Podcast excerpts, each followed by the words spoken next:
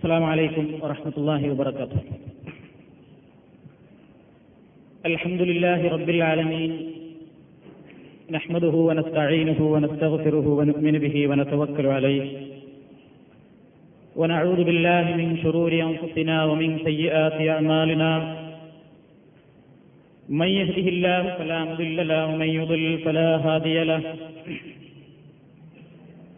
وأشهد أن لا إله إلا الله وحده لا شريك له وأشهد أن محمدا عبده ورسوله. أرسله بالهدى ودين الحق ليظهره على الدين كله ولو كره المشركون.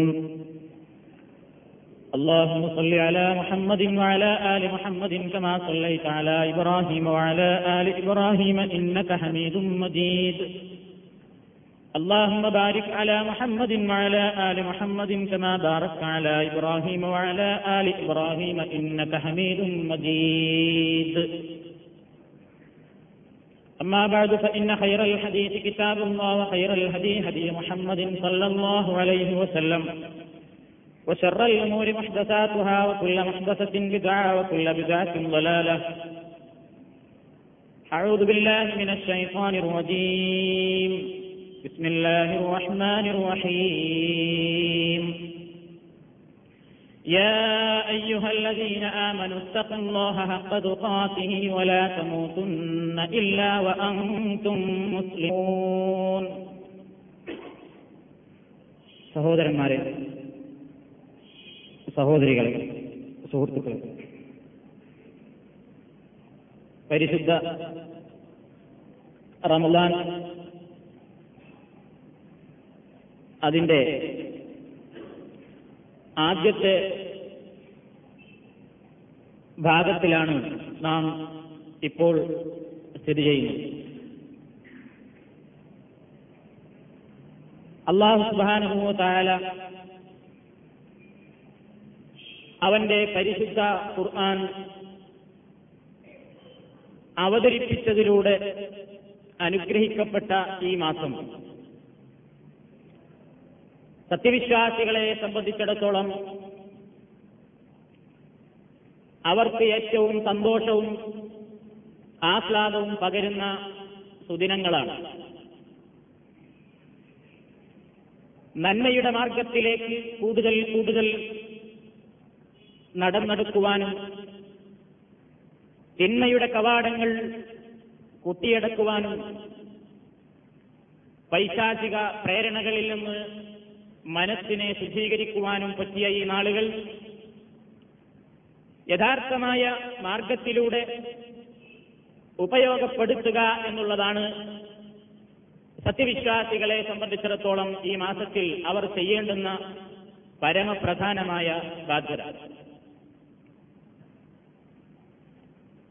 പ്രവാചകൻ തിരുമേനി സല്ലാഹു അലൈഹി വസ്ല്ലം ഈ മാസത്തെ മൂന്ന് ഭാഗമാക്കി തിരിക്കുകയും ഇതിന്റെ ആദ്യത്തെ പത്ത് നാളുകൾ റമദാനിന്റെ ആദ്യത്തെ പത്ത് നാളുകൾ റഹ്മത്തിന്റെ അഥവാ അള്ളാഹുവിന്റെ കാരുണ്യവും അനുഗ്രഹവും വഴിഞ്ഞൊഴുകുന്ന ദിനരാത്രങ്ങളായിട്ടാണ് പരിചയപ്പെടുത്തിയത്. രണ്ടാമത്തെ പത്ത് ദിവസങ്ങൾ പടച്ചവൻ അവന്റെ അടിമകളുടെ പാപങ്ങൾ പുറത്തു കൊടുക്കാൻ സന്നദ്ധനായി പ്രത്യേകം പാപമോചനത്തിന് വേണ്ടി നീക്കിവെച്ചിട്ടുള്ള ദിവസങ്ങളായാണ് പ്രവാചകൻ പരിചയപ്പെടുത്തിയത്. അവസാനത്തെ പത്ത് ദിവസങ്ങൾ നരകാഗ്നിയിൽ നിന്നുള്ള മോചനമായാണ് അതിന്റെ നാളുകളായാണ് പ്രവാചക തിരുമേനി നമ്മെ പഠിപ്പിച്ചത്. ഈ അനുഗ്രഹവും പടച്ചവനിൽ നിന്നുള്ള പാപമോചനവും നരകത്തിൽ നിന്നുള്ള മോചനവും ആഗ്രഹിക്കുകയും അഭിലഷിക്കുകയും ചെയ്തുകൊണ്ട് പകൽ മുഴുവൻ വ്രതമനുഷ്ഠിക്കുകയും വിശുദ്ധ ഖുർആൻ പാരായണം നടത്തുകയും സുന്നത്ത് നമസ്കാരങ്ങൾ വർദ്ധിപ്പിക്കുകയും ദിക്കറുകളും സ്വലാത്തുകളും തസ്ബീഹുകളും തഹ്ലീലുകളും തക്കിബീറുകളും അധികരിപ്പിക്കുകയും ഈ പുണ്യ രാത്രികളിൽ നീണ്ട തറാവിഹി നമസ്കാരത്തിൽ പങ്കെടുക്കുകയും അങ്ങനെ ഒട്ടേറെ പുണ്യങ്ങൾ കരസ്ഥമാക്കുകയും ചെയ്യുക എന്നുള്ളതാണ് നാം ശ്രദ്ധിക്കേണ്ടുന്ന ബാധ്യത. ഇതിനെല്ലാം മറ്റു മാസങ്ങളിലുള്ളതിനേക്കാൾ കൂടുതൽ പുണ്യമാണ് ഈ മാസത്തിൽ അള്ളാഹുത്താല വാഗ്ദത്തം ചെയ്തിരിക്കുന്നത് എന്നത് നാം ഏവരും മനസ്സിലാക്കിയിട്ടുള്ള ഒരു വസ്തുതയാണ്. മറ്റു മാസങ്ങളിൽ ചെയ്യുന്ന കർമ്മങ്ങളെ അപേക്ഷിച്ച് ഈ പുണ്യമായ മാസത്തിൽ സുന്നത്തായ കർമ്മം അനുഷ്ഠിക്കുന്നത് സർവായ കർമ്മം അനുഷ്ഠിക്കുന്നതിന് തുല്യമായാണല്ലോ പ്രവാചകൻ നമ്മെ സന്തോഷവാർത്ത അറിയിച്ചത്. മറ്റു മാസങ്ങളിൽ നമസ്കരിക്കുന്ന ഒരു രണ്ടരക്കായ സുന്നത്ത് അത് ഈ മാസത്തിൽ നമ്മൾ അനുഷ്ഠിക്കുമ്പോൾ ഒരു പർവായ നമസ്കാരം അനുഷ്ഠിച്ച പ്രതിഫലമാണ് മഹാനായ റസൂലുള്ളാഹി നമ്മെ അറിയിച്ചിട്ടുള്ളത്. ഈ മാസത്തിൽ നാം നിർവഹിക്കുന്ന ഫർലായ നമസ്കാരങ്ങളും ഫർലായ മറ്റുള്ള അനുഷ്ഠാനങ്ങളുമെല്ലാം മറ്റു മാസങ്ങളിൽ നിർവഹിക്കുന്നതിനേക്കാൾ എഴുപതോളം ഇരട്ടി പ്രാധാന്യമുള്ളതായുമാണ് പ്രവാചകൻ നമ്മെ പഠിപ്പിച്ചു തന്നിട്ടുള്ളത്. അള്ളാഹു സുബ്ഹാനഹു തആല തന്റെ മലായിക്കത്തുകളുടെ സദസ്സിൽ വെച്ച് സത്യവിശ്വാസികളെ സംബന്ധിച്ച് അഭിമാനം പറയുന്ന മാസമാണ് ഈ മാസം എന്ന് പ്രവാചകൻ പരിചയപ്പെടുത്തി. പള്ളികൾ ജനങ്ങളെ കൊണ്ട് തിങ്ങി വിറയുമ്പോൾ അള്ളാഹുവിന്റെ പൊരുത്തമുദ്ദേശിച്ചുകൊണ്ട് ആളുകൾ പള്ളികളിൽ തിങ്ങി നിറയുമ്പോൾ പടച്ചവൻ അവന്റെ മലായിക്കത്തുകളോട് പറയുമത്രേ നോക്കൂ മലക്കുകളെ എന്റെ അടിമകൾ എന്റെ ഭവനത്തിൽ വന്നുകൊണ്ട് എന്റെ മുമ്പിലായി സുജൂതിൽ കിടന്നുകൊണ്ട് എന്നെ മാത്രം ആരാധിക്കുവാൻ എന്നോട് മാത്രം പ്രാർത്ഥിക്കുവാൻ അവർ സമയം കണ്ടെത്തിയിരിക്കുന്നു. ഞാൻ അവരെ സംബന്ധിച്ച് സംതൃപ്തനാണ്. നോക്കൂ അവരെത്രമാത്രം ആവേശത്തോടുകൂടെയാണ് എന്റെ പള്ളിയിൽ ഒരുമിച്ച് കൂടിയിട്ടുള്ളത് എന്നിങ്ങനെ ഇസ്ലാമികമായി നമ്മുടെ ആവേശത്തെ സംബന്ധിച്ച് നമ്മുടെ നാഥൻ മലക്കുകളോട് സന്തോഷം പറയുകയും അഭിമാനം പറയുകയും ചെയ്യുമെന്ന് ഇമാം നസായി റിപ്പോർട്ട് ചെയ്ത ഹദീസിൽ നമുക്ക് കാണുവാൻ സാധിക്കും.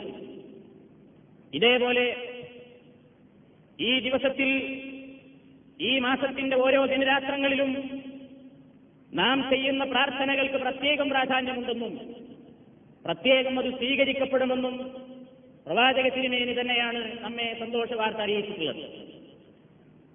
ഇത്രമാത്രം പുണ്യം നിറഞ്ഞ ഈ മാസം എങ്ങനെയാണ് നാം ഉപയോഗപ്പെടുത്തിക്കൊണ്ടിരിക്കുന്നത്? നമ്മൾ ആലോചിക്കേണ്ടതാണ്. ഈ വർഷത്തെ പരിശുദ്ധ റമദാനു ഷെരീഫിന്റെ ആറേഴ് ദിവസങ്ങൾ നമ്മോട് വിട പറഞ്ഞു കഴിഞ്ഞു. അനുഗ്രഹത്തിന്റെയും റഹ്മത്തിന്റെയും നാളുകളെന്ന് പ്രവാചക തിരുമേനി വിശേഷിപ്പിച്ച ഈ മാസത്തിന്റെ ദിനരാത്രങ്ങളാണ് നമ്മിൽ നിന്ന് ഒഴിഞ്ഞു പോയത്. ആലോചിക്കണം നമ്മൾ എത്രമാത്രം നമ്മളത് ഉപയോഗപ്പെടുത്തിയിട്ടുണ്ട്. ഈ കഴിഞ്ഞ ആറേഴ് ദിവസങ്ങളിലായി ഞാൻ എന്റെ ഫർലായ നമസ്കാരങ്ങൾ കൃത്യമായി ജമായത്തായി നിർവഹിക്കാൻ എനിക്ക് സാധിച്ചിട്ടുണ്ടോ പരിശോധിക്കേണ്ട സമയമാണ്. സുന്നത്ത് നമസ്കാരങ്ങൾ അനുഷ്ഠിക്കുവാൻ ഞാൻ കൂടുതൽ ശ്രദ്ധ പുലർത്തിയോ ആവേശം കാണിച്ചോ ആലോചിക്കേണ്ടതാണ്. അള്ളാഹുവിനോട് താൻ അറിഞ്ഞും അറിയാതെയും ചെയ്തു പോയ തെറ്റുകുറ്റങ്ങൾ വളരെയധികം മനസ്താപത്തോടുകൂടെ തുറന്നു പറയാൻ സമയം കണ്ടെത്തിയോ? അത്താഴത്തിന് എഴുന്നേൽക്കുന്ന സമയം അള്ളാഹു സുബാനുഭൂവത്താല അവന്റെ അടിമകളുടെ പ്രാർത്ഥനയ്ക്ക് ഉത്തരം പ്രത്യേകം ചെയ്യാൻ വേണ്ടി സന്നദ്ധനായിരിക്കുന്ന സമയമാണെന്ന് പറഞ്ഞ ആ സമയം ഒരല്പനേരത്തേക്കെങ്കിലും അള്ളാഹുവിനോട് ആത്മാർത്ഥമായി അള്ളാഹുവെ നീ എന്റെ പാപം കൊടുക്കണമേ എന്നും നീ എന്നെ മുസ്ലിമായി മാത്രം മരിപ്പിക്കണമേ എന്നും പ്രാർത്ഥിക്കുവാൻ നാം സമയം വിനിയോഗിച്ചുവോ ചെലവഴിച്ചുവോ പരിശോധിക്കേണ്ടതാണ്. ഈ പരിശോധന നമ്മെ നമ്മുടെ കുറ്റങ്ങളെപ്പറ്റിയും കുറവുകളെപ്പറ്റിയും ആലോചിക്കുവാൻ പ്രേരിപ്പിക്കണം. വെറും പരിശോധനയല്ല വരാനിരിക്കുന്ന ദിനരാത്രങ്ങൾ ഇതിനേക്കാൾ കൂടുതൽ പ്രാധാന്യമുള്ളതാണ്. റമദാൻ മാസത്തെപ്പറ്റി നമ്മൾ മനസ്സിലാക്കിയതുപോലെയല്ല ഓരോ ദിനരാത്രങ്ങളും കൊഴിഞ്ഞു വീഴുമ്പോൾ അതിന്റെ പുണ്യം കൂടി വരികയാണ്. സാധാരണയായി പല ആളുകളും റമദാനിന്റെ ആദ്യത്തെ നാളുകളിൽ കാണിക്കുന്ന ആവേശവും താല്പര്യവും അള്ളാഹുവിന്റെ മുമ്പിൽ ഇബാരത്തെടുക്കുവാനുള്ള ആവേശവും താല്പര്യവും ഓരോ ദിനരാത്രങ്ങളും കടന്നു പോകുമ്പോൾ കുറഞ്ഞു വരാറാണ് പതിവുള്ളത്. ആദ്യത്തെ നാളുകളിൽ ഉണ്ടായിരുന്ന പലപ്പോഴും പള്ളികളിൽ ജമായത്തിനെത്താനും തറാവീഹിൽ പങ്കെടുക്കാനും പല ആളുകൾക്കും പുറത്തങ്ങ് കഴിയുമ്പോൾ ഉണ്ടാകാറില്ല. എന്നാൽ വിശുദ്ധ റമദാനിന്റെ പുണ്യത്തെ സംബന്ധിച്ച് നമ്മൾ മനസ്സിലാക്കുമ്പോൾ ഓരോ രാത്രി കഴിയുമ്പോഴും കഴിഞ്ഞുപോയ രാത്രിയേക്കാൾ കൂടുതൽ പുണ്യമുള്ളതാണ് വരാനിരിക്കുന്ന രാത്രികൾ. അതുകൊണ്ടാണല്ലോ ഈ മാസത്തിൽ ആയിരം മാസങ്ങളെക്കാൾ പുണ്യമുള്ളവർ രാവുണ്ടെന്ന് വിശുദ്ധ ഖുർആൻ നമ്മെ പഠിപ്പിച്ചു. ആ നാൾ ഏത് സമയത്താണ് പ്രതീക്ഷിക്കേണ്ടത്? കൃത്യമായ കണക്കില്ല. മഹാനായ നബിതിരിമേനി സല്ലല്ലാഹു അലൈഹി വസല്ലമിന് പോലും അറിഞ്ഞുകൂടാ. ഏതാണ് ലൈലത്തുൽ ഖദറിനെ പ്രതീക്ഷിക്കാവുന്ന ആ കൃത്യമായ ദിവസമെന്ന്? റസൂലുള്ള നമ്മോട് പറഞ്ഞു ആ പുണ്യരാവ് നിങ്ങൾക്ക് നേടാൻ ഉദ്ദേശിക്കുന്നുവെങ്കിൽ നിങ്ങൾ വിശുദ്ധ റമദാനിന്റെ അവസാനത്തെ പത്ത് ദിവസങ്ങളിൽ ഒറ്റയായി വരുന്ന രാത്രികൾ നിങ്ങൾ പ്രതീക്ഷിച്ചുകൊള്ളുക എന്ന്. അപ്പൊ നിങ്ങൾ ആലോചിച്ചു നോക്കൂ ഏറ്റവും പുണ്യമുള്ള ആയിരം മാസങ്ങളെക്കാൾ പ്രാധാന്യമുള്ള രാവെന്ന് വിശേഷിപ്പിക്കുന്ന ആ രാവ് പ്രതീക്ഷിക്കാവുന്ന സമയമായി പരിചയപ്പെടുത്തിയത് അവസാനത്തെ ഭാഗമാണല്ലോ. നമ്മിൽ പലർക്കും ആവേശം ചോർന്നു പോകുന്ന സമയം. ആദ്യത്തെ പത്തിലുണ്ടായിരുന്ന ആവേശം തണുത്തുറഞ്ഞു രണ്ടാമത്തെ പത്തിൽ കുറവായി. പള്ളികളിൽ ആൾ കുറഞ്ഞു നമ്മുടേതായ ആത്മാർത്ഥതയ്ക്ക് കളങ്കം വന്നു തുടങ്ങി. അവസാനത്തെ സമയമാകുമ്പോഴേക്ക് അള്ളാഹു ഏറ്റവും കൂടുതൽ പുണ്യം നിറച്ച പത്താകുമ്പോഴേക്ക് താല്പര്യം കുറഞ്ഞു വരുന്നൊരവസ്ഥ ഇത് നമുക്കുണ്ടാകരുത്. ഏത് സമയവും തനിക്ക് ഏറ്റവും ലാഭിക്കാൻ പറ്റാവുന്ന സമയമായിട്ട് നമ്മൾ കണക്കാക്കണം അതിന് പറ്റിയ മാസമാണ് ഈ മാസം എന്തുകൊണ്ട് വിശുദ്ധ ഖുർആൻ അതിന് കാരണം പറഞ്ഞു شهر رمضان الذي أنزل فيه القرآن هدى للناس وبينات من الهدى والفرقان شهر رمضان رمضان മാസം الذي أنزل فيه القرآن ഈ മാസത്തിലാണ് ഖുർആൻ ഇറങ്ങിയത് എന്തിനു വേണ്ടി ഇറങ്ങി? ഹുദല്ലിന്നാസ് ജനങ്ങൾ ഹിദായത്ത് പഠിക്കേണ്ടത് ഈ ഗ്രന്ഥത്തിൽ നിന്നാണ്. വൽ ഖുർആൻ സത്യവും അസത്യവും മാറ്റുരച്ചു നോക്കേണ്ടത്. സത്യമേതാണ് അസത്യമേതാണെന്ന് തർക്കമുണ്ടാകുമ്പോൾ നമ്മൾ അതിനുള്ള മാനദണ്ഡമായി കാണേണ്ട ഗ്രന്ഥം ഈ ഗ്രന്ഥമാണ്.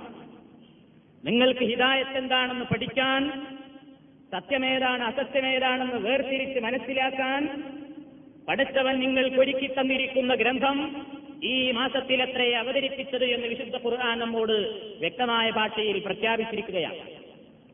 എങ്കിൽ വിശുദ്ധ ഖുർആൻ ഇറങ്ങിയ ഈ വാർഷികം ആഘോഷിക്കുന്ന ഈ മാസം വ്രതമനുഷ്ഠിച്ചുകൊണ്ട് നമ്മൾ അതിനെ ആദരിക്കുകയാണ്.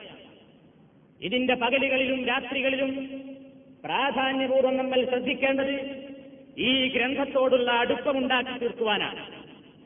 നമുക്ക് വേണ്ടി ഇറക്കിയതെന്ന് പടച്ചവൻ പറഞ്ഞ വിശുദ്ധ ഖുർആൻ മുസ്ലിം പേരുള്ള നമുക്കറിഞ്ഞുകൂടാ ആ ഗ്രന്ഥത്തെപ്പറ്റി ഒന്നും അറിയാത്തൊരവസ്ഥ. വിശുദ്ധ ഖുർആൻ ആർക്ക് വേണ്ടി അവതരിപ്പിച്ചു? മനുഷ്യരായ നമ്മൾക്ക് വേണ്ടിയാണെന്ന് പറയുന്നു. ഹുദല്ലിന്നാസ് ജനങ്ങൾക്ക് വേണ്ടിയാണ് അള്ളാഹുത്തേല ഖുർആൻ ഇറക്കിയത്.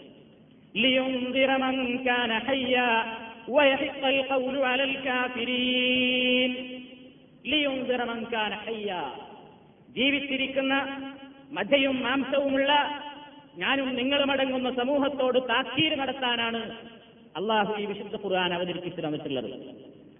അങ്ങനെയാണ് അള്ളാഹു താല ഉദ്ദേശിച്ചതെങ്കിൽ അതാണ് അള്ളാഹു താല വിശുദ്ധ ഖുർആാനിലൂടെ നമ്മെ അറിയിക്കുന്നതെങ്കിൽ ഈ വിശുദ്ധ മാസത്തിൽ വിശുദ്ധ ഖുർആാനിന്റെ വാർഷികം ആഘോഷിക്കുന്ന ഈ മാസത്തിൽ ഞാനും നിങ്ങളും ആലോചിക്കണം.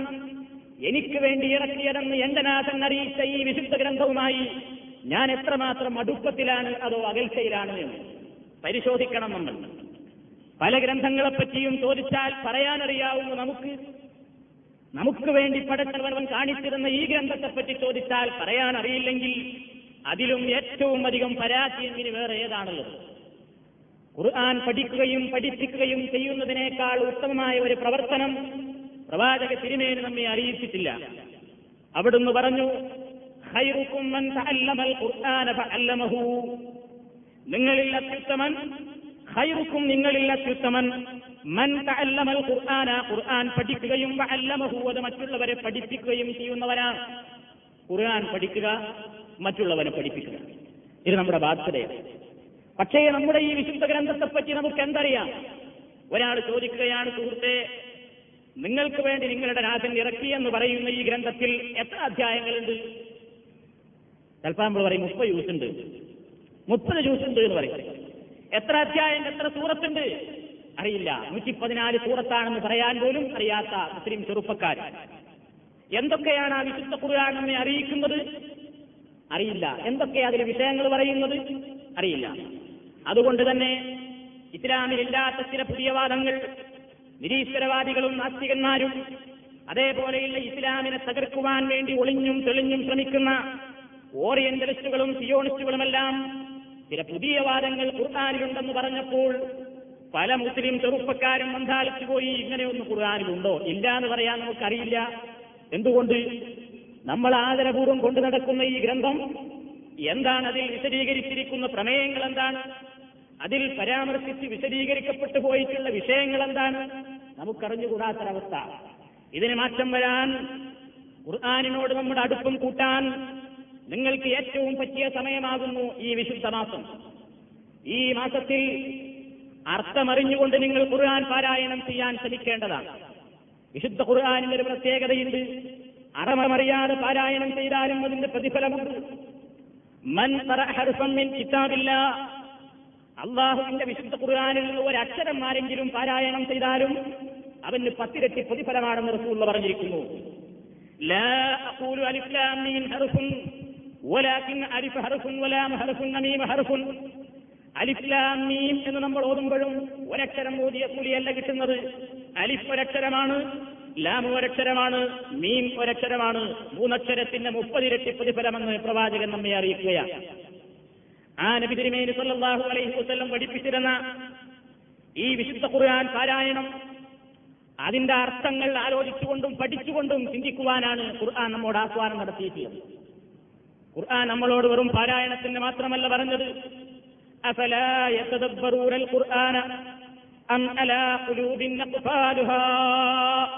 ഖുർആൻ ഖുർആന നിങ്ങൾ എന്താണ് ഖുർആനിനെ പറ്റി ചിന്തിക്കുന്നില്ലയോ? ആലോചിക്കാൻ പഠിക്കാൻ ചിന്തിക്കുവാൻ. അമ്മല കുലൂബിൻ അതോ ഇതിങ്ങനെ ഓടുന്ന ഈ മനുഷ്യന്മാരുടെ ഹൃദയങ്ങൾക്കൊക്കെ അള്ളാഹു കൂട്ടിട്ടിരിക്കുകയാണോ വല്ല കെട്ടുകളുമുണ്ടോ അവിടെ? അഴിയാത്ത വല്ല കെട്ടുകളുമുണ്ടോ? എന്താണ് നിങ്ങൾ ഖുർആൻ പഠിക്കാൻ തയ്യാറാകാത്തത് ഇന്ന് നിങ്ങൾക്ക് സുവർണ അവസരമാണ് ഈ വിശുദ്ധ മാസം ഖുർആാനിനെ പറ്റി പഠിക്കുവാൻ നാം വിശുദ്ധ ഖുർആാനിൽ നിന്ന് നിർബന്ധമായും പതിനേഴ് തവണ ദിവസം പാരായണം ചെയ്തുകൊണ്ടിരിക്കുന്ന സൂറത്തുൽ ഫാത്തിഹയുടെയെങ്കിലും അർത്ഥം പഠിക്കാൻ നിങ്ങൾ ശ്രമിച്ചാൽ ഈ ലോകത്ത് വെച്ച് നമ്മൾ നേടിയെടുക്കുന്ന എല്ലാ സമ്പാദ്യങ്ങളെക്കാളും ഏറ്റവും ഒരു വലിയ സമ്പാദ്യമായിരിക്കും നമ്മുടെ കബറിൽ ഏകമായി ജീവിക്കുമ്പോൾ ഉള്ളതൊരു മുതൽക്കൂട്ടായിരിക്കുമെന്ന് മനസ്സിലാക്കേണ്ടതുണ്ട്. ദിവസം പതിനേഴ് തവണ അള്ളാഹുവിന്റെ മുമ്പിൽ കൈകെട്ടി കൊണ്ട് നമ്മൾ പറയുന്നു അൽഹംദുലില്ലാഹി റബ്ബിൽ ആലമീൻ ഇയ്യാക നസ്തഈൻ മുസ്തഖീം. അൻഅംത غير المغضوب عليهم ولا الضالين പതിനേഴ് വട്ടാണ് നമ്മൾ പറയുന്നത് ഒരു ദിവസം എന്തായി പറയുന്നത് അദ്ദേഹത്തൊക്കെ ചൊല്ലിക്കഴിഞ്ഞ് അള്ളാഹുവിനോട് നമ്മൾ പറയുന്നു അൽഹംദുലില്ലാഹി റബ്ബിൽ ആലമീൻ സർവലോകരുടെയും രക്ഷിതാവായ പടുത്തവനാണ് എല്ലാ സ്തുതിയും എന്റെ എല്ലാ സ്തുതികീർത്തനങ്ങളും എല്ലാ ലോകരുടെയും രക്ഷിതാവായ അള്ളാഹുവിനാണ് അവൻ റഹ്മാനാണ് ഏറ്റവും അധികം മനുഷ്യരോട് കരുണയുള്ളവനാണ് അവനെപ്പോലെ കരുണ ഈ പ്രപഞ്ചത്തിൽ ഒരാൾക്കുമില്ല. മനുഷ്യന്റെ മനസ്സുകളിലെ വിചാര വികാരങ്ങൾ വ്യക്തമായും അറിയുകയും അവനിൽ നിന്ന് വന്ന പാളിച്ചകളും പിഴവുകളും പുറത്തു കൊടുക്കാൻ സന്നദ്ധനുമായ കാരുണ്യത്തിന്റെ നിറകുടവും കരുണക്കടലുമാണവൻ. റഹീമാണവൻ. മാലിക് യൗമുദ്ദീൻ പ്രതിഫലം നൽകുന്ന തിയാമത്ത് നാളിന്റെ ഉടമസ്ഥൻ അവൻ മാത്രമാണ്. പരലോകത്ത് ഞങ്ങളെ വിചാരണ ചെയ്യുമ്പോൾ അന്ന് ഞങ്ങളെ രക്ഷിക്കുവാനും സഹായിക്കുവാനും ഞങ്ങൾക്ക് വേണ്ട രൂപത്തിലുള്ള എല്ലാം ചെയ്തു തരാൻ കേൾപ്പിച്ച ആരാലും ചോദ്യം ചെയ്യപ്പെടാൻ കഴിയാത്ത ശക്തമായ അധികാരമുള്ള ആ നാഥനാണ് എന്റെ നാഥൻ.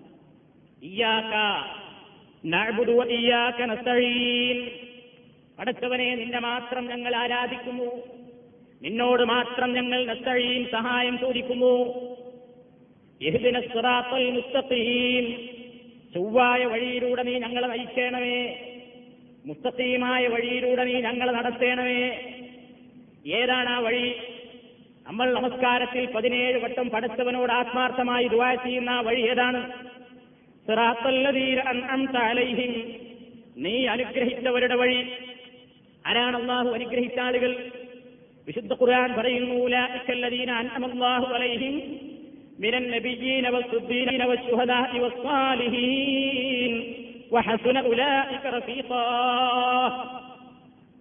തആല അനുഗ്രഹിച്ച അമ്പിയാക്കന്മാർ അള്ളാഹു അനുഗ്രഹിച്ചവരാണ് അമ്പിയാക്കൾ നബിമാര്.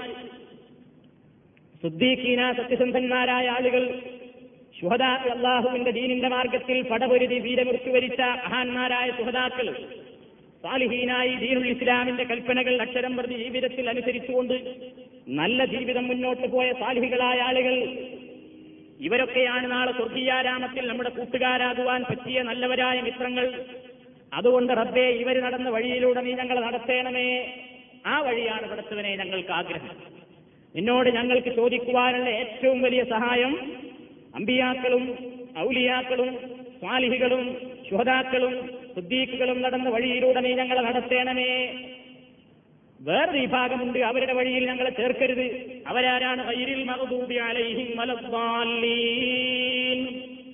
നിന്റെ കോപത്തിന് വിധേയരായ ആളുകൾ വഴിവിഴച്ചുപോയ ആളുകൾ ഇവിടെ അള്ളാഹുവിന്റെ പ്രവാചകൻ പഠിപ്പിച്ച തത്വത്തിനും സുന്നത്തായ കാര്യങ്ങൾക്കും എതിരായിക്കൊണ്ട് മഹാന്മാരായ പ്രവാചകന്മാര് പഠിപ്പിച്ച യഥാർത്ഥമായ തൗഹീദിനെയെല്ലാം മാറ്റിമറിച്ചുകൊണ്ട് മൂസാ നബിയെയും അതേപോലെ തന്നെ ഈസാ നബി എന്ന് നമ്മൾ പറയുന്ന യേശു ക്രിസ്തു എന്ന് അവർ പരിചയപ്പെടുത്തുന്ന ആ മഹാനായ പ്രവാചകനെയും വിളിച്ചു ദുവാ ചെയ്യുകയും അവരുടെ മാതാവ് മറിയം അലഹിസ്വലാത്തു വസ്സലാം എന്ന് ആദരപൂർവം നമ്മൾ വിളിക്കുന്ന കന്യാമറിയം എന്ന് അവർ വിശേഷിപ്പിക്കുന്ന മറിയം ബീവിയെ വിളിച്ചുകൊണ്ട് ദുവാ ചെയ്യുകയും ചെയ്യുന്ന ജൂതന്മാരുടെയോ ക്രിസ്ത്യാനികളുടെയോ വഴിയിലല്ല മൂസാ നബിയെ മോശയെ ദൈവമായി കാണുന്ന അതല്ലെങ്കിൽ ഈസാ നബിയെ ദൈവമായി കാണുന്ന അതല്ലെങ്കിൽ മലായിക്കത്തുകളെയോ മറ്റു വല്ലവരെയോ ദൈവങ്ങളായി കാണുന്ന അവരോട് പ്രാർത്ഥിക്കുന്ന പിഴച്ചുപോയ കക്ഷികളുടെ കൂട്ടത്തിലല്ല.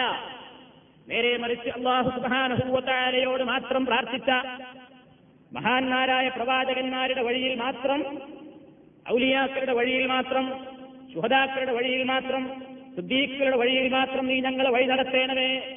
പിഴച്ചുപോയ കക്ഷികളിൽ ദൂത ക്രൈസ്തവ വിഭാഗങ്ങളിലും അവരുടെ സ്വഭാവ ആചാര രീതികൾ ജീവിതത്തിൽ പകർത്തിയ മറ്റുള്ള എല്ലാവരിൽ നിന്നും നീ ഞങ്ങളെ കാത്തിരക്ഷിക്കണമേ. ഇതാണ് നമ്മൾ നിസ്കാരത്തിൽ പതിനേഴ് വട്ടം നിർബന്ധമായും അള്ളാഹുവിന്റെ മുമ്പിൽ പറഞ്ഞുകൊണ്ടിരിക്കുന്നത്. ഇത് അർത്ഥം പറഞ്ഞുകൊണ്ട് പറയാൻ നമുക്ക് സാധിക്കുന്നില്ല. എന്തുകൊണ്ട്? നമുക്കറിഞ്ഞുകൂടാ. ഇതിനൊരളവോളം പല ആളുകളും കാരണമായിട്ടുണ്ട്. അള്ളാഹുവിന്റെ തോഫീക്ക് കൊണ്ട് ഇന്ന് നമുക്ക് സന്തോഷിക്കാം. വിശുദ്ധ ഖുർആൻ പഠിക്കാൻ പാടില്ല എന്ന് പറയുന്ന കാലഘട്ടത്തിൽ നിന്ന് വ്യത്യാസം വന്നൊരു കാലത്താണ് നമ്മൾ ഇന്ന് ജീവിക്കുന്നത്. കുറച്ചു കാലങ്ങൾക്ക് മുമ്പ് നമ്മുടെ നാട്ടിൽ കേരളക്കരയിൽ തന്നെ വലിയൊരു വിവാദമായിരുന്നു. അള്ളാഹുവിന്റെ ഖുർആൻ പഠിക്കാൻ പാടുണ്ടോ ഇല്ലേ എന്നൊരു തർക്കമായിരുന്നു. വിശുദ്ധ ഖുർആൻ പഠിക്കണമെന്ന് ആഗ്രഹിക്കുകയും അഭിലഷിക്കുകയും ചെയ്ത പണ്ഡിതന്മാർ മലയാളികളായ ആളുകൾക്ക് വേണ്ടി അള്ളാഹുവിന്റെ വിശുദ്ധ ഖുർആാനിന്റെ മുപ്പത് ജുസുവിന്റെയും നൂറ്റി പതിനാല് അധ്യായത്തിന്റെയും ലളിതമായ ഭാഷയിൽ മലയാളത്തിലേക്ക് പരിഭാഷപ്പെടുത്തുകയും തർജമ ചെയ്യുകയും ചെയ്ത് ജനങ്ങൾക്കിടയിലേക്ക് വിശുദ്ധ ഖുർആൻ പഠിക്കണം എന്ന ആഹ്വാനവുമായി രംഗത്ത് വന്നപ്പോൾ ഒരു വിഭാഗം സഹോദരന്മാർ സുഹൃത്തുക്കളെന്ന് പറഞ്ഞു ഇതാ വിശുദ്ധ ഖുർആൻ പഠിക്കണം എന്നുള്ള ഈ വാദം അപകടമാണ്. വിശുദ്ധ ഖുർആാനിന് മലയാളത്തിലേക്ക് പരിഭാഷപ്പെടുത്തൽ കുഫിരിയത്താണ്. അത് നരകത്തിലേക്കുള്ള വഴിയാണ്. ഖുർആൻ മലയാളത്തിലേക്ക് പരിഭാഷപ്പെടുത്തി പരിഭാഷ ഇറക്കുക എന്നുള്ളതും വിശുദ്ധ ഖുർആാനിന് ചെറുതമേറക്കുക എന്നുള്ളതും ഇസ്ലാമിൽ പാടില്ലാത്തതും നരകത്തിലേക്ക് പോകുന്ന വഴിയുമാണ്. അത് കുഫിരിയത്താണ് തെമ്മാടിത്തമാണ് സുന്നത്ത് ജമായത്തിന്റെ അസീതയ്ക്ക് വിരുദ്ധമാണെന്ന് പറയുകയും മുസ്ലിം സമൂഹത്തിലെ വേദന അനുഭവിക്കുന്ന പണ്ഡിതന്മാരെ സമൂഹത്തിന്റെ മുമ്പിൽ താരടിച്ചു കാണിക്കുകയും ചെയ്ത ആ സാഹചര്യം അള്ളാഹുവിന്റെ തോഫീക്കോടുകൂടി ഇത് നമ്മുടെ നാട്ടിൽ മാറ്റം വന്നിട്ടുണ്ട്. അന്ന് എതിർത്ത ഈ ഭാഗത്തിലെ ആളുകൾ അതിൽപ്പെട്ടതെന്ന പണ്ഡിതന്മാർ പടച്ചറബിന്റെ തോഫീക്കൊന്നുകൊണ്ട് മാത്രം വിശുദ്ധ ഖുർആാനിന് സമ്പൂർണമായ രൂപത്തിലുള്ള പരിഭാഷയും വ്യാഖ്യാനവും ഇന്ന് രംഗത്തിറക്കിയിട്ടുണ്ട്. അത് ഏറ്റവും ആശ്വാസദായകമായ ഒരു സംഭവമാണ്. ഏത് നിലക്കായാലും ഖുർആൻ പരിഭാഷപ്പെടുത്താൻ പാടില്ലെന്ന് പറഞ്ഞിരുന്ന ആളുകൾ വരെ ഈ കാലഘട്ടത്തിൽ ജനങ്ങളോട് വ്യക്തമായ ഭാഷയിൽ ഉത്ബോധിപ്പിച്ചുകൊണ്ടിരിക്കുന്നു നിങ്ങൾ ഖുർആൻ പഠിക്കണമെന്നും ഖുർആാനിന്റെ പരിഭാഷ രംഗത്ത് വരികയും ചെയ്തിട്ടുണ്ട് എല്ലാവർക്കും. ഇപ്പോഴും ഒരു വിഭാഗം ആളുകൾ ഖുർആൻ പരിഭാഷപ്പെടുത്തുന്നത് ഹറാമാണെന്നും ഖുർആൻ പരിഭാഷപ്പെടുത്തുന്നവൻ സിന്ദീക്കാകുവാൻ ചാക്കരിയുടെ അഥവാ നിരീശ്വരവാദിക്ക് തുല്യമാണെന്നും കാഫിറാണെന്ന് വരെ അഭിപ്രായമുള്ള ആളുകളും ഇന്നും ജീവിച്ചിരിക്കുന്നുണ്ട്. അവരെ നമുക്ക് അവഗണിക്കാം. ഏതായാലും അള്ളാഹുവിന്റെ ഖുർആൻ പഠിക്കണം എന്നുള്ള വിഷയത്തിൽ നിന്ന് എല്ലാവരും ഒരേ സ്വരത്തിലാണ്. ആ അവസ്ഥ വ്യക്തമായി മനസ്സിലാക്കിക്കൊണ്ട് ഖുർആാനിന് കിട്ടാവുന്ന രൂപത്തിലുള്ള തർജമകൾ വായിച്ചു പഠിച്ചുകൊണ്ട് നിങ്ങൾ ഖുർആാനിനെ പറ്റി അടുത്തറിയണമെന്നാണ് ഈ മാസത്തിൽ എനിക്ക് പ്രധാനമായും ആദ്യമായും നിങ്ങളെ ഉണർത്താനുള്ളത്. നമ്മുടെ ഈ വിശുദ്ധമായ ഗ്രന്ഥം അത് അർത്ഥം അറിഞ്ഞാൽ അത് പഠിക്കുവാനുള്ള ഒരു താല്പര്യം നമ്മുടെ ജീവിതത്തിൽ ഇല്ലെങ്കിൽ നമുക്കെങ്ങനെയാ ഖുർആൻ പറയുന്ന ആദർശങ്ങൾ മനസ്സിലാക്കുവാൻ സാധിക്കും? ഖുർആൻ പഠിപ്പിക്കുന്ന തത്വങ്ങൾ പ്രധാനമായും മൂന്ന് കാര്യങ്ങളാണ്. ഖുർആാനിന്റെ വിഷയങ്ങൾ രണ്ട് മൂന്നായി തിരിക്കുകയാണെങ്കിൽ മൂന്ന് ഭാഗമായി വിശുദ്ധ ഖുർആാനിന്റെ വിഷയങ്ങളെ തിരിക്കുകയാണെങ്കിൽ ഒന്നാമത്തെ ഭാഗത്തിൽ പ്രധാനമായും പറയുന്നത് അള്ളാഹു സുബാനുഭൂത്തായാലുള്ള വിശ്വാസം അടിയുറപ്പിക്കുവാനുള്ള നിർദ്ദേശങ്ങളാണ്. അള്ളാഹുവിനെ മാത്രം ആരാധിക്കണം. എന്നുള്ള വ്യക്തമായ ആ തൗഹീദില്ലേ? ആ തൗഹീദിനെ പറ്റി ജനങ്ങളെ പഠിപ്പിക്കുവാനാണ് ഖുർആാനിന്റെ മൂന്നിലൊരു ഭാഗം ആയത്തുകളും പുരാൻ ചെലവഴിച്ചിട്ടുള്ളത്. മൂന്നിലൊരു ഭാഗം ഈ ലോകത്ത് നമുക്ക് ആ തൗഹീദിന്റെ കാര്യങ്ങൾ പഠിപ്പിക്കുവാൻ വേണ്ടി നിയോഗിക്കപ്പെട്ട അമ്പിയാക്കന്മാരുടെ പ്രവാചകത്വത്തെ സംബന്ധിച്ച് നമ്മെ വ്യക്തമായി മനസ്സിലാക്കി തരുന്നതാണ് രണ്ടാമത്തെ ഭാഗം.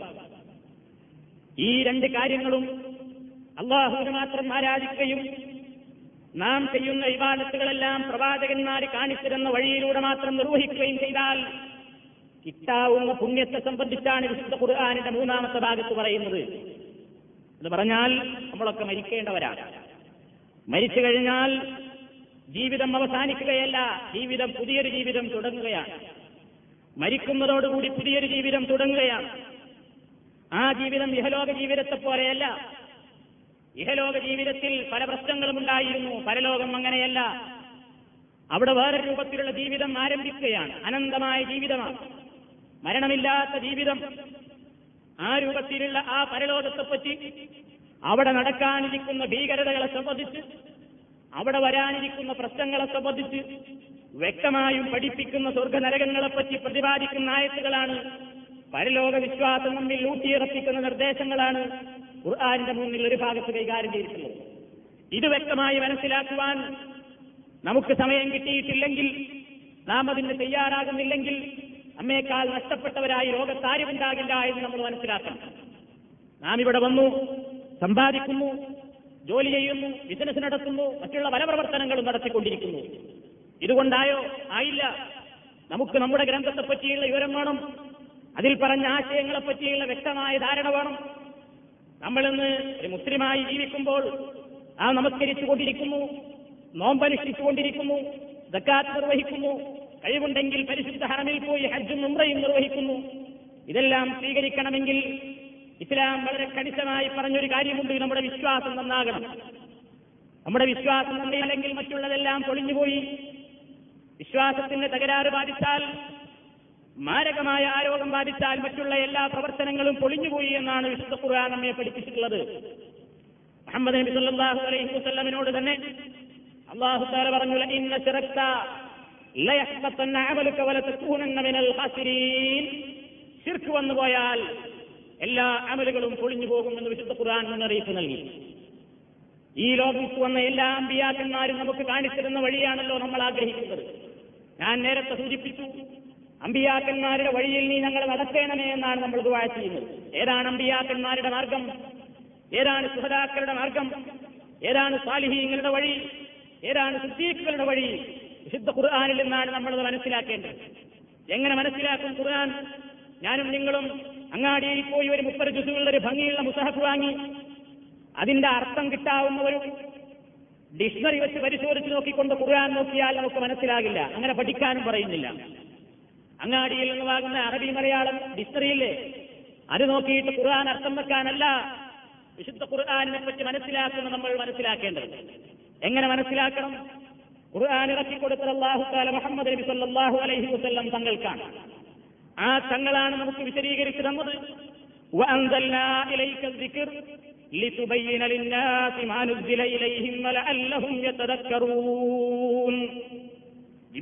ചോദിക്കേൽപ്പിച്ചുകൊടുത്തു വസ്സലാം മുഹമ്മദ് നബി കൊടുത്തു. ഒരു വർഷം കൊണ്ടല്ല പത്ത് വർഷം കൊണ്ടല്ല ഇരുപത്തിരണ്ടിൽ പരം വർഷങ്ങൾ എടുത്തു ഖുർആൻ മുഴുവനാക്കാൻ. ഓരോ ആയത്തുകൾ ഇറങ്ങുമ്പോഴും അള്ളാഹുവിന്റെ റസൂലത് മനഃപ്പാടമാക്കി സ്വഹാബത്തിന് വിശദീകരിച്ചു കൊടുത്തു. ഇന്നായത്തിന് ഇന്നതാണ് അർത്ഥം. ഇന്ന ആശയമാണ് അതുകൊണ്ട് ഉദ്ദേശിക്കുന്നത് എന്ന് വ്യക്തമായി സഹാബത്തിന് കേൾപ്പിച്ചു. ആ സഹാബത്ത് വ്യക്തമായി നമുക്ക് പഠിപ്പിച്ചിരുന്നു. റസൂലുള്ള നൽകിയ വ്യാഖ്യാനം അനുസരിച്ചിരിക്കണം ഖുർആൻ പഠിക്കേണ്ടത്. ഞാനും നിങ്ങളും കടയിൽ നിന്ന് വാങ്ങുന്ന ഡിക്ഷണറി നോക്കി ഖുർആാനിന് അർത്ഥം വെക്കാൻ തയ്യാറായാൽ പിഴച്ചു പോവുകയായിരിക്കും ഫലം. അതുകൊണ്ട് അള്ളാഹുവിന്റെ റസൂലി എങ്ങനെ ഖുർആൻ പഠിപ്പിച്ചോ? റസൂലാണ് ഖുർആാനിന്റെ ആധികാരികമായ വ്യാഖ്യാതാവ്. ആ റസൂലുള്ളയുടെ വ്യാഖ്യാനത്തോടെ റസൂലുള്ളയിൽ നിന്ന് ദീൻ നേരിട്ട് കേട്ട് പഠിച്ച സ്വഹാബത്തിന്റെ വ്യാഖ്യാനത്തോടെ അല്ലാതെ ഖുർആൻ മനസ്സിലാക്കുവാൻ ആരെങ്കിലും ശ്രമിക്കുന്നുവെങ്കിൽ അവൻ യഥാർത്ഥമായ വഴികേടിലേക്കാണ് പോകുന്നത് എന്ന കാര്യത്തിൽ സംശയമില്ല. അതുകൊണ്ടാണ് നിസ്കാരത്തിൽ നമ്മൾ പതിനേഴ് തവണ പടച്ചവനോട് പറഞ്ഞു ഇഹുദന സ്വറാത്തൽ മുസ്തഖീം നേരായ വഴിയിലൂടെ നീ ഞങ്ങളെ വഴി നടത്തേണമേ. അമ്പിയാക്കൾ കാണിച്ചിരുന്ന മാർഗം ശ്വതാക്കളും സുദ്ദീഖുകളും കാണിച്ചിരുന്ന മാർഗം എന്തായിരുന്നു ഈ ലോകത്ത് വന്ന എല്ലാ അമ്പിയാക്കന്മാരും കാണിച്ച വ്യക്തമായ മാർഗം? ഒരൊറ്റ പ്രവാചകന്മാരും കാണിച്ചിരുന്നതിൽ അതിൽ സംശയമുണ്ടായിട്ടില്ല. ആദം നബി അലൈഹി സ്വലാത്തു വസ്സലാം മുതൽ അന്ത്യപ്രവാചകനായ റസൂലുള്ളാഹി അലൈഹി വസല്ലം വരെയുള്ള ഒരു ലക്ഷത്തിൽ പരം വരുന്ന അമ്പിയാക്കന്മാരെല്ലാം കാണിച്ചിരുന്ന വഴി ഒന്നാണ്. അവർക്കിടയിൽ തർക്കമുണ്ടായിരുന്നില്ല. എല്ലാ അമ്പിയാക്കന്മാരും കാണിച്ചിരുന്നത് ഒരൊറ്റ മാർഗമായിരുന്നു. ഇബാദത്തുകളിൽ വ്യത്യാസമുണ്ടായിരുന്നു എന്നേയുള്ളൂ നമ്മുടെ നമസ്കാരവും നോഹി നബിയുടെ കാലത്തും ഇബ്രാഹിം നബിയുടെ കാലത്തുമുള്ള നിസ്കാരവും ഒന്നായിക്കൊള്ളണമെന്നില്ല. ആ കാലഘട്ടത്തിലും നമ്മുടെ കാലത്തുമുള്ള നോമ്പ് ഒന്നായിക്കൊള്ളണമെന്നില്ല. പക്ഷേ അതിലൊക്കെ വ്യത്യാസങ്ങൾ ഉണ്ടായിരുന്നുവെങ്കിലും എന്നുള്ള വിശ്വാസത്തിന്റെ പ്രശ്നത്തിൽ ഒരൊറ്റ അമ്പിയാക്കന്മാർക്കിടയിലും തർക്കമുണ്ടായിരുന്നില്ല. എല്ലാവരും പഠിപ്പിച്ചത് ഒരേ തത്വമാണ്. ലാ ഇലാഹ എന്ന് പഠിപ്പിക്കാത്ത ഒരൊറ്റ പ്രവാചകനും ഈ ലോകത്ത് വന്നിട്ടില്ല. അള്ളാഹുദാല വ്യക്തമായ ഭാഷയിൽ പറഞ്ഞു وَلَقَدْ بَعَثْنَا فِي كُلِّ أُمَّةٍ رَسُولًا أَنِ اعْبُدُوا اللَّهَ وَاجْتَنِبُوا الطَّاغُوتَ എല്ലാ സമൂഹത്തിനും അള്ളാഹുത്താല അന്നാക്കന്മാർ അയച്ചിട്ടുണ്ട് അവരൊക്കെ പ്രധാനമായും ജനങ്ങളോട് ഒന്നാമതായി പറഞ്ഞത് അനിഅ്ബുദുല്ലാഹ് നിങ്ങൾ അള്ളാഹുവിനെ മാത്രം വിവാദത്തെടുക്കണം വജ്തനിബുത്താഹൂ പിശാചിനെ നിങ്ങൾ കൈവടിയണം ഇത് പറയാത്തൊരൊറ്റ പ്രവാചകനും വന്നില്ല എല്ലാ പ്രവാചകന്മാരും വ്യക്തമായ ഭാഷയിൽ പ്രധാനമായും ഒന്നാമതായും ജനങ്ങളോട് വന്നപ്പോൾ പറഞ്ഞത് ആ ജനങ്ങളിലുണ്ടായിരുന്ന മറ്റുള്ള എല്ലാ തിന്മകളും വിമർശിക്കുന്നതിന്റെ മുമ്പായി ഒന്നാമതായി അവർ ജനങ്ങളെ പഠിപ്പിച്ചത് ലാ ഇലാഹ ഇല്ലല്ലാഹു എന്നായിരുന്നു. അള്ളാഹുവിനോട് മാത്രം ദുആ ചെയ്യുക എന്നുള്ള മനുഷ്യൻ ഏത് പ്രശ്നത്തിനും തന്റെ ഹൃദയം തന്നെ സൃഷ്ടിച്ച സൃഷ്ടാവിലേക്ക് മാത്രം ബന്ധപ്പെടുത്തുക എന്നുള്ള വ്യക്തമായ ആ തവക്കുൽ ചിന്താഗതി അർപ്പണ മനോഭാവം ഒരു മനുഷ്യന്റെ മനസ്സിൽ ഉണ്ടാക്കി തീർക്കുക എന്നുള്ളതാണ് ലാ ഇലാഹ ഇല്ലല്ലാഹു എന്നുള്ളതിന്റെ ആ വിശുദ്ധവാക്യത്തിന്റെ കാതൽ. ആദം നബി പഠിപ്പിച്ചതും നോഹി നബി പഠിപ്പിച്ചതും ഖലീലുല്ലാഹി ഇബ്രാഹിം നബി പഠിപ്പിച്ചതും കലീമുല്ലാഹി മുസാ അലൈഹി സ്വലാത്തു വസ്സലാം പഠിപ്പിച്ചതും റൂഹുല്ലാഹി ഈസാ നബി പഠിപ്പിച്ചതും അഷ്റഫുൽ ഹൽക്ക് മുഹമ്മദ് നബി സല്ലല്ലാഹു അലൈഹി വസല്ലം പഠിപ്പിച്ചതും ഒരൊറ്റ ലാ ഇലാഹ ഇല്ലല്ലാഹായിരുന്നു ആർക്കും തർക്കമുണ്ടായിരുന്നില്ല. അവരൊക്കെ പഠിപ്പിച്ച മാർഗം അള്ളാഹുവിനോട് മാത്രം ദുആ ചെയ്യുക എന്നുള്ള മാർഗമാണ്. ഖുർആനിൽ നിങ്ങളെടുത്ത് പരിശോധിച്ചു നോക്കൂ. വിശുദ്ധ ഖുർആാനിന്റെ പരിഭാഷകൾ എടുത്ത് വായിച്ചു നോക്കിയാൽ ഖുർആാനിന്റെ അറബിയിൽ അറിയാവുന്നവർക്ക് അങ്ങനെയും അല്ലാത്തവർക്ക് മലയാളത്തിലുള്ള തർജമകൾ വായിച്ചു നോക്കിയാൽ കാണാൻ സാധിക്കുന്ന ഒരു സത്യമുണ്ട്. ഖുർആാനിൽ ഇരുപത്തിയഞ്ച് നബിമാരുടെ പേരെ പരാമർശിച്ചിട്ടുള്ളൂ. ലക്ഷത്തിൽ പരം അമ്പിയാക്കന്മാർ ഈ ഭൂമുഖത്ത് വന്നിട്ടുണ്ട്. നാം വിശ്വസിക്കുന്നു എത്ര കൃത്യമായ അളവാണ് നമുക്കറിഞ്ഞുകൂടാ. ഒരു ലക്ഷത്തി ഇരുപത്തിനാലായിരം എന്ന് പറയാറുണ്ടെങ്കിലും അതൊരു കൃത്യമായ കണക്കല്ല. എത്ര അമ്പിയാക്കന്മാരാണ് ഈ ഭൂമുഖത്ത് കൊണ്ടത് എന്ന്? അമ്പിയാക്കന്മാർ നിയോഗിച്ച റഹ്മാനായ റബ്ബിനല്ലാതെ അറിഞ്ഞുകൂടാ എന്ന് തന്നെയാണ് വിശുദ്ധ ഖുർആാനിന്റെ ആയത്തുകളിൽ നിന്ന് നമുക്ക് മനസ്സിലാക്കുവാൻ സാധിക്കുന്നത്. ഖുർആൻ പറഞ്ഞത് ചില നബിമാരെ നിനക്ക് ഞാൻ കഥ പറഞ്ഞു തന്നിട്ടുണ്ട്. വമിൻഹും വല്ലം നഖ്സുഹും അലൈക്. ചിലരെ കഥ പറഞ്ഞു തരാത്തവരും കുറെ ഇനിയും ബാക്കിയുണ്ട്. ഖുർആാനിൽ ഇരുപത്തിയഞ്ച് നബിമാരുടെ പേരാണ് വന്നിട്ടുള്ളത്. ആ ഇരുപത്തിയഞ്ച് നബിമാരുടെ പേരറിയാത്തവർ മുസ്ലിം മെമ്പർമാരിൽ ഉണ്ടാവില്ല ഉണ്ടാവില്ല എന്ന് തന്നെയാണ് ഞാൻ വിശ്വസിച്ചുകൊണ്ടിരിക്കുന്നത്. കാരണം നമ്മുടെ പ്രാഥമികമായ പാഠശാലകളിൽ മദ്രസകളിൽ വെച്ച് ആദം നബി മുതൽ മുഹമ്മദ് നബി സല്ലാഹു അലൈഹി വസ്ല്ലം വരെയുള്ള ഇരുപത്തിയഞ്ചോളം നബിമാരെ നമ്മുടെ വിദ്യാർത്ഥികൾക്ക് നമ്മൾ പരിചയപ്പെടുത്തിക്കൊണ്ടിരിക്കുന്നു. ആ പ്രവാചകന്മാർ അവരുടേതായ പ്രശ്നങ്ങളും പ്രയാസങ്ങളും ഉണ്ടായപ്പോൾ ആരിലേക്കാണ് കൈ ഉയർത്തിയതെങ്കിൽ ആ നാഥനിലേക്ക് കൈ ഉയർത്തുക എന്നുള്ളതാണ് അമ്പിയാക്കന്മാർ കാണിച്ചിരുന്ന മാർഗം. നിങ്ങൾ നോക്കൂ ഈ വിശുദ്ധ മാസത്തിൽ പോലും പലരും തർക്കിച്ചുകൊണ്ടിരിക്കുന്ന ഒരു വസ്തുതയാണ്. അള്ളാഹു സുബാനഹുവത്താലെ അല്ലാത്തവരോട് പ്രാർത്ഥിക്കാൻ പാടുണ്ടോ ഇല്ലേ എന്നുള്ളത് ഖേദകരമായി ഇന്ന് മുസ്ലിംകൾക്കിടയിൽ ഒരു തർക്കമായി കിടക്കുകയാണ്. ഖബറിങ്കിൽ ചെന്ന് അവിടെ മറപെട്ട് കിടക്കുന്ന മഹാത്മാക്കളോടോ മഹതികളോടോ സഹായം അഭ്യർത്ഥിക്കാൻ പാടുണ്ടോ ഇല്ലേ എന്നുള്ളത് ഇന്നും ഈ സമൂഹത്തിൽ ഒരു തർക്കമായി കിടക്കുകയാണ്. എന്തിന് നാം തർക്കിക്കേണ്ടി വന്നു? അള്ളാഹുവിന്റെ അമ്പിയാക്കന്മാരുടെ ചരിത്രം പരിശോധിച്ചിരുന്നുവെങ്കിൽ അമ്പിയാക്കന്മാരുടെ വഴിയെപ്പറ്റി ഖുർആാനിൽ നിന്ന് നമ്മൾ മനസ്സിലാക്കിയിരുന്നുവെങ്കിൽ സഹോദരന്മാരെ നാം തർക്കിക്കേണ്ട ആവശ്യമുണ്ടാകുമായിരുന്നില്ല. ആദം നബി അലഹിസ്വലാത്തു വസ്സലാം പ്രാർത്ഥിച്ച അള്ളാഹുവോട് നൂഹ് നബി അലഹിസ്വലാത്തു വസ്സലാം പ്രാർത്ഥിച്ച അള്ളാഹുവോട് മൂസാ നബിയും ഇബ്രാഹിം നബിയും ഈസാ നബിയും യൂസുഫ് നബിയും യാക്കൂബ് നബിയും പ്രാർത്ഥിച്ച അള്ളാഹുവിനോട് അമ്പിയാക്കളെല്ലാം പ്രാർത്ഥിച്ച ആ ഒരച്ഛനാഥനോട് പ്രാർത്ഥിക്കുക മാത്രമേ ഒരു മുസ്ലിമിന് പാടുള്ളൂ. അതല്ലാത്തവരോട് പ്രാർത്ഥിക്കുവാൻ പാടില്ല എന്നുള്ള വിശുദ്ധ ഖുർആാനിന്റെ വ്യക്തമായ സത്യം ഒരല്പമെങ്കിലും ഗ്രഹിക്കാനുള്ള സന്മനസ് ഈ സമൂഹത്തിനുണ്ടായിരുന്നുവെങ്കിൽ ഈ സമൂഹത്തിൽ അഭിപ്രായ വ്യത്യാസങ്ങൾ ഉണ്ടാകുമായിരുന്നില്ല. നിങ്ങൾ ആലോചിച്ചു നോക്കൂ. വിശുദ്ധ ഖുർആാനിൽ അമ്പിയാക്കന്മാരുടെ ആ ചരിത്രം പരാമർശിക്കുന്ന സ്ഥലങ്ങളിലെല്ലാം ഈ അമ്പിയാക്കന്മാരൊക്കെ പ്രാർത്ഥിച്ച പ്രാർത്ഥനകൾ ഖുർആൻ ശരീഫിൽ കാണാൻ സാധിക്കും. ആദൻ നബിയും ഹബ്ബാ ബീവിയും സ്വർഗത്തിൽ നിന്ന് തിന്നാൻ പാടില്ല എന്ന് പറഞ്ഞ് പഴം ഭക്ഷിച്ചപ്പോൾ ആ തെറ്റിനുള്ള പരിഹാരമായി പാപം പൊറത്തു കിട്ടാൻ വേണ്ടി നമ്മുടെ ഒന്നാമത്തെ ഉമ്മ ഒന്നാമത്തെ ഉപ്പ ആദം നബിയും ഹബ്ബാഹു തലാൻഹയും അള്ളാഹു സുബാനഹുവലയിലേക്ക് മാത്രമാണ് കൈ ഉയർത്തിയത് എന്ന് വിശുദ്ധ ഖുർആൻ സൂറത്തുൽ അറാഫിലും അൽബക്കറയിലും വ്യക്തമായി പഠിപ്പിക്കുകയാണ് فقال ربنا ظلمنا أنفسنا وإن لم تغفر لنا وترحمنا لنكونن من الخاسرين അവർ രണ്ടാളും ദുആ ചെയ്തു ആര് രണ്ടാളും ആദമും അള്ളാഹു തലാൻഹയും റബ്ബന ഞങ്ങളുടെ നാഥ വലംന അൻഫുസന ഞങ്ങൾ ഞങ്ങളോട് തെറ്റ് ചെയ്തു പോയി ഇല്ലം തഗ്ഫിർ ലനാ വതർഹംന നീ ഞങ്ങൾക്ക് പുറത്തു തരികയും അനുഗ്രഹിക്കുകയും ചെയ്തിട്ടില്ലെങ്കിൽ ഞങ്ങൾ അങ്ങേയറ്റം പരാജിതരും നഷ്ടപ്പെട്ടവരുമായി പോകും നാഥ എന്ന് പറഞ്ഞ് അള്ളാഹുവിലേക്ക് നീട്ടിയ കരങ്ങൾ പടച്ചതമ്പുരാൻ ആ കരങ്ങൾ വെറുതെ മടക്കിയിട്ടില്ല എന്ന് ഖുർആൻ നമ്മെ അറിയിച്ചിട്ടുണ്ട്. ഫത്താബ അലൈഹി അള്ളാഹുത്താൽ അവരുടെ പശ്ചാത്താപം സ്വീകരിച്ചു പുറത്തു കൊടുത്തു എന്നാണ് ഖുർആൻ പറയുന്നത്. ഇതേപോലെ നബിയുടെ പ്രാർത്ഥനയും ഇബ്രാഹിം നബിയുടെ പ്രാർത്ഥനയും ഖുർആാനിൽ നിങ്ങൾ ഏതൊരു ദുആയായിട്ട് കാണാവുന്ന ദുആകളുണ്ടോ നിങ്ങൾ പരിശോധിക്കേണ്ടതാണ്. വിശുദ്ധ ഖുർആാനിൽ എവിടെയൊക്കെ ദുആകൾ വന്നിട്ടുണ്ടോ? ആരൊക്കെ പ്രാർത്ഥിച്ചതാവട്ടെ? നബിമാരുടെ പ്രാർത്ഥനകളുണ്ട്. സത്യവിശ്വാസികൾ യുദ്ധരംഗത്തേക്ക് ഇറങ്ങുമ്പോൾ അവരല്ലാഹുവിനോട് പ്രാർത്ഥിച്ച പ്രാർത്ഥനകൾ ഖുർആൻ ശരീഫിലുണ്ട്. ശത്രുക്കൾക്കെതിരെ ഞങ്ങളെ സഹായിക്കുവാൻ യുദ്ധരംഗത്ത് ഞങ്ങൾക്ക് വിജയമുണ്ടാകുവാൻ പടച്ചവനെ നീ ഞങ്ങൾ അനുഗ്രഹിക്കണമേ എന്നും. അലൽ കാഫിരീൻ.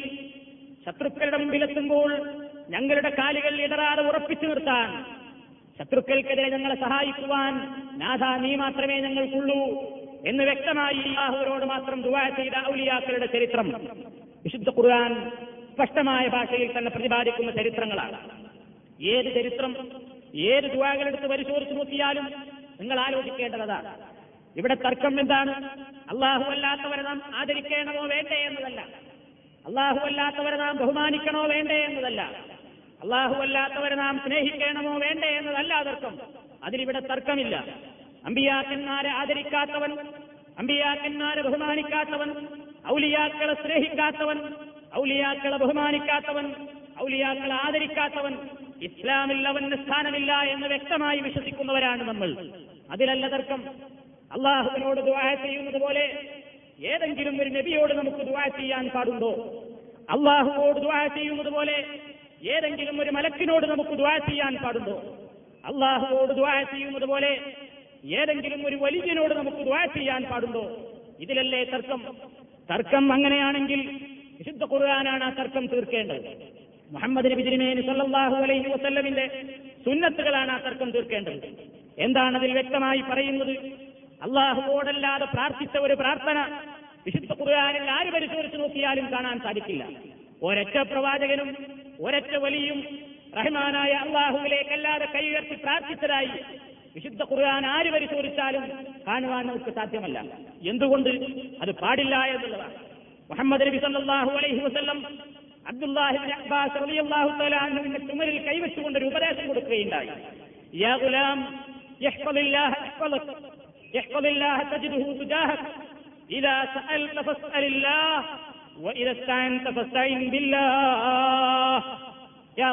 എന്റെ കുഞ്ഞുമോനെ അള്ളാഹുവിനെ സൂക്ഷിക്കണം. എങ്കിൽ അള്ളാഹു നിന്റെ കാര്യം സംരക്ഷിച്ചുകൊള്ളൂ.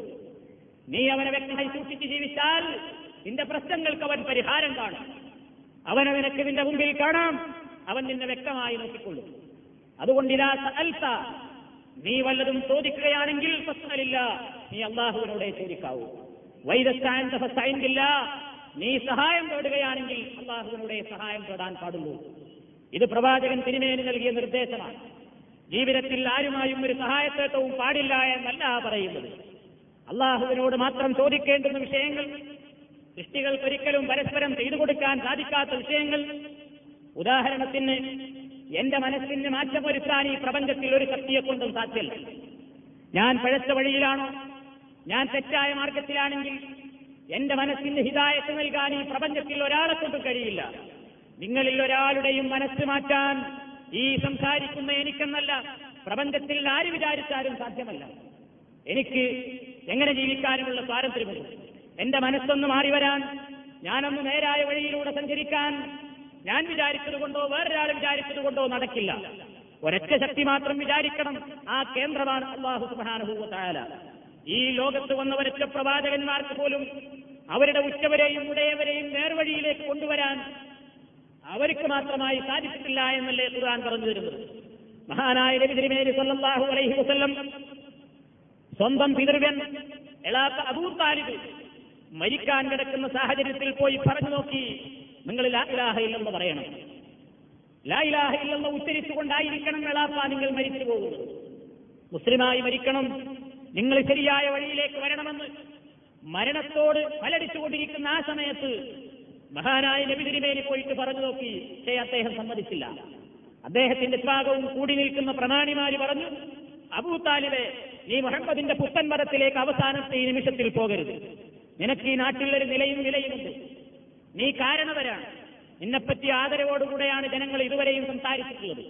ഈ മരിക്കുന്ന നിമിഷത്തിൽ നീ മുഹമ്മദ് കൊണ്ടുവന്ന പുതിയ വാദത്തിലേക്ക് പോയാൽ ആളുകൾ നിന്നെപ്പറ്റി പലതും പറയുന്നത് നീ നിന്റെ കുടുംബം കേൾക്കേണ്ടി വരുന്നത് നിന്റെ ഗോത്രത്തിന് അപമാനമാണ്.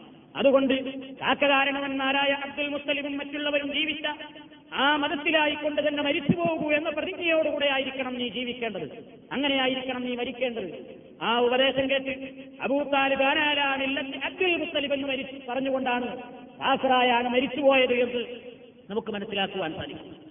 നബിതിരിമേനിക്ക് എത്രമാത്രം സങ്കടമുണ്ടായിരുന്നു ആ അവസരത്തിൽ?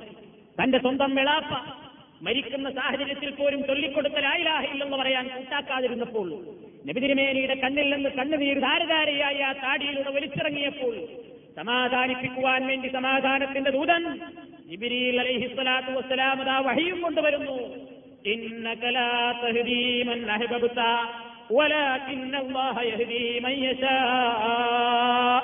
വിഷമിക്കണ്ട മുഹമ്മദ്.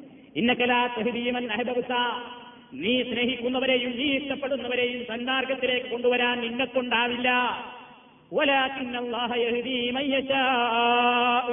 അള്ളാഹുവാണ് അവൻ ഉദ്ദേശിക്കുന്നവർക്ക് ഹിദായത്ത് കൊടുക്കുന്നത്. ഇതാണ് ഞാൻ സൂചിപ്പിച്ചത്. ഒരാൾക്ക് സന്മാർഗം കൊടുക്കാൻ ഒരാൾക്ക് ഹിദായത്ത് കൊടുക്കാൻ ഈ പ്രപഞ്ചത്തിൽ ഒരു പ്രവാചകന് പോലും സാധിച്ചിട്ടില്ല. സ്വന്തം ഉപ്പയെ ഹിതായത്തിലേക്ക് കൊണ്ടുവരാൻ അലിയുള്ള ഇബ്രാഹിം നബിക്ക് സാധിച്ചില്ല. കാഫറും മുഷിരിക്കുമായാണ് ഇബ്രാഹിം നബിയുടെ പിതാവ് ആസർ മരണപ്പെട്ടത് സ്വന്തം ഉപ്പാക്ക് വേണ്ടി ദുവാ ചെയ്യാൻ പോലും പാടില്ലെന്ന് അള്ളാഹു താല വിലക്കി വിശുദ്ധ ഖുർആാനിലൂടെ നോഹനബിക്ക് സ്വന്തം രക്തത്തിൽ പിറന്ന മകനെ രക്ഷിക്കുവാൻ സാധിച്ചില്ല. അതേപോലെ തന്നെ ലൂത്ത് നബിക്കും നോഹനബിക്കും തന്റെ ഭാര്യമാരെ നന്നാക്കുവാൻ സാധിച്ചില്ല. അങ്ങനെ എത്രയോ ചരിത്രങ്ങൾ എത്രയോ സംഭവകഥകൾ വിശുദ്ധരാൻ വിശദീകരിക്കുന്നു. ഒരു മനുഷ്യനും ഹിതായത്ത് കൊടുക്കുവാൻ ഒരു മനസ്സ് മാറ്റിയെടുക്കുവാനുള്ള കഴിവ് ഈ ലോകത്ത് ആർക്കുമില്ല. എങ്കിൽ അങ്ങനെയുള്ള കഴിവിന് വേണ്ടി നമ്മൾ ആരോട് തേടണം റബ്ബേ നീ എനിക്ക് ഹിതായത്ത് തരണേ. റബ്ബേ സന്മാർഗത്തിൽ നിന്ന് തെറ്റിപ്പോകാതെ നേരായ വഴിയിലൂടെ സഞ്ചരിക്കുവാനുള്ള തൗഫീക്ക് നീ എനിക്ക് നൽകേണമേ എന്ന് നമ്മൾ ആരോടാണ് ദുആ ചെയ്യേണ്ടത്? അള്ളാഹു സുബ്ഹാനഹു മാത്രം. അതുകൊണ്ടാണ് മുസ്ലിം ഹിദിന സുറാത്തൽ മുസ്തഖീം എന്ന് അള്ളാഹുവോട് പറയുന്നു റബ്ബനാ ലാ തുസിഗ് ഖുലൂബനാ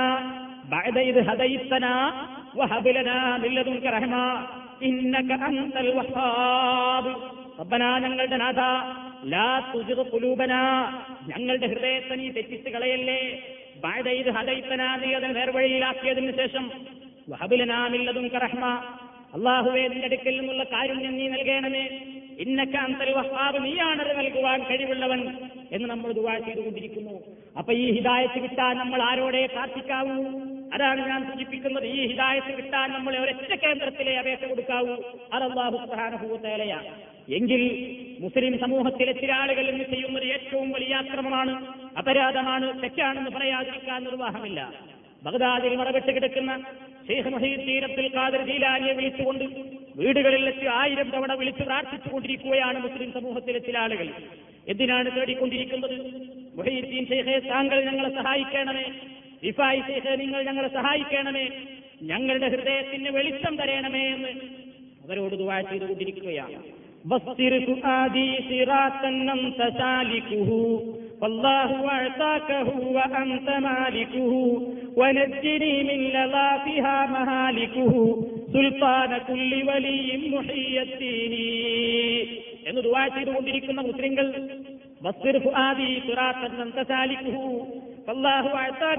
മാലിക്കുഹു. അബ്ദുൽ